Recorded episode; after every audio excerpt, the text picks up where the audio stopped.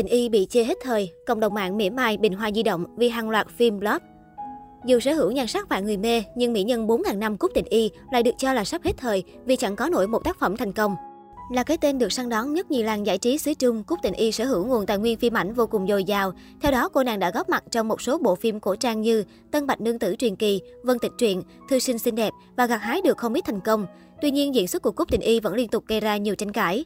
Sau nhiều tác phẩm cổ trang ăn khách, Cúc Tịnh Y đã quyết định thử sức với dòng phim hiện đại với dự án Hãy yêu nhau dưới ánh trăng tròn. Tuy nhiên, bộ phim lại vấp phải sự chê bai cực lớn từ cư dân mạng. Cụ thể, tháng 9 năm 2021, bộ phim Hãy yêu nhau dưới ánh trăng tròn do Cúc Tịnh Y và Trịnh Nghiệp Thành đóng chính, mở điểm đôi bên để khán giả đánh giá. Ngay sau đó, Hãy yêu nhau dưới ánh trăng tròn nhận toàn chỉ trích, số điểm mà bộ phim đang có chỉ lẹt đẹt ở mức 4.7, còn số thấp thảm thương trên thang điểm 10. Chưa kể, lượt đánh giá 1 đến 2 sao chiếm phần lớn, trong khi đó, lượt đánh giá 4 đến 5 sao chỉ lẹt đẹt vài lượt. Nếu so với nhiều tác phẩm trước như Như Ý Phương Phi hay Vân Tịch Truyện, sự trở lại lần này của Cúc Tịnh Y như một sự sai lầm. Trên mạng xã hội, khán giả chê bai Hãy yêu nhau dưới ánh trăng tròn thậm tệ. Nhiều ý kiến cho rằng tác phẩm này thất bại là vì để Cúc Tịnh Y đóng nữ chính. Thêm nữa, diễn xuất của Cúc Tịnh Y quá tệ hại, có nhiều người còn chỉ trích là dở hơn cả Trịnh Sảng, Triệu Lộ Tư. Thất bại với dòng phim hiện đại, Cúc Tịnh Y quyết định cứu vớt hình ảnh khi quay lại với tác phẩm cổ trang quen thuộc mang tên Gia Nam Truyện, hợp tác cùng Mỹ Nam Tăng Thuấn Hy. Thời điểm Gia Nam Truyện lên sóng, tất cả những từ khóa ấy đều chẳng hề liên quan đến tình tiết phim mà chỉ xoay quanh ngoại hình của Cúc Tịnh Y. Từ kiểu trang điểm 4.000 năm không đổi, tạo hình tua rua diêm dúa cho đến việc cô chạy nạn hay giả trai vẫn lung linh, má hồng môi đỏ đều khiến khán giả ngao ngán. Bên cạnh đó, Cúc Tịnh Y còn bị chê không phù hợp với phim cổ trang bởi lối diễn của cô có phần quá cường điệu và một màu.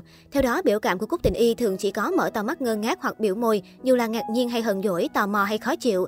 So với hai bạn diễn là Tăng Thuấn Hy và Uông Trác Thành, Cúc Tịnh Y hoàn toàn lép vế. Được biết, Gia Nam Truyện mở điểm đo bình chỉ vỏn vẹn 4.3, còn thấp hơn cả bộ phim trước đó của Cúc Tịnh Y. Có thể nói, nếu một bộ phim mà điểm đo bình chưa leo nổi 5 thì về cơ bản chất lượng của nó được xếp vào hàng kém. Cư dân mạng đều cho rằng Gia Nam Truyện là tác phẩm dở, chất lượng thấp, lượt xem trực tuyến liên tục giảm, lẹt đẹt dưới 70 triệu, dù lượng thảo luận cực cao. Chính vì vậy, bộ phim cổ trang này dĩ nhiên bị xếp vào hàng flop. Sau khi điểm đo bình của Gia Nam Truyện được hé lộ, hàng loạt bộ phim trước đây của Cúc Tịnh Y đã bị đem ra so sánh. Theo đó, mỹ nhân 4.000 năm được nhận xét là sao nữ hiếm hoi có phong độ phim thấp ổn định. Điểm đo bình của những bộ phim do cô đóng chính trong 3 năm gần đây, Như Ý Phương Phi được 4.7, Thư Sinh Xinh Đẹp là 4.8, Xin Hãy Cho Tôi Một Đôi Cánh cao nhất với 4.9, Tân Bạch Nương Tử Truyền Kỳ được 4.4 đều không vượt nổi ngưỡng 5 điểm. Xem ra sau Vân Tịch Truyện, Cúc Tịnh Y bị sa đà vào một phong cách trang điểm lẫn tạo hình thì cũng là lúc khán giả quay lưng với cô. Nếu Thư Sinh Xinh Đẹp hay Như Ý Phương Phi còn có lượt xem khả quan thì sang đến năm 2021, các tác phẩm của Cúc Tịnh Y là chẳng còn sức hút như trước. Nhiều khán giả còn phải thừa nhận, nhìn kiểu tạo hình một màu của Cúc Tịnh Y là tôi quyết bỏ phim luôn. Có thể nói, dù vẫn là cái tên có sức hút lớn với công chúng, nhưng chính cách trang điểm nghìn năm như một, còn với lối diễn xuất tẻ nhạt của Cúc Tịnh Y đã khiến khán giả phải lắc đầu trước các tác phẩm do cô nàng đóng chính. Nhiều blogger giải trí đưa ra nhận định rằng, nếu không chịu từ bỏ thói quen sợ xấu, thì e rằng con đường phim ảnh của Cúc Tịnh Y sẽ còn mù mịt hơn rất nhiều. Đến thời điểm này, người hâm mộ không còn lý do gì để bao biện cho cô nàng lười đột phá này. Có lẽ không hề quá khi nói rằng Cúc Tịnh Y 10 phim đều diễn như một mà chẳng thèm thay đổi. Theo đó, trong lòng khán giả, Cúc Tịnh Y sẽ mãi chỉ là một bình hoa di động không hơn không kém. Chính vì vậy, suốt nhiều năm chăm chỉ đóng phim, nhưng chưa bao giờ Cúc Tịnh Y lọt vào danh sách tiểu hoa đáng thế hệ mới của Cbiz.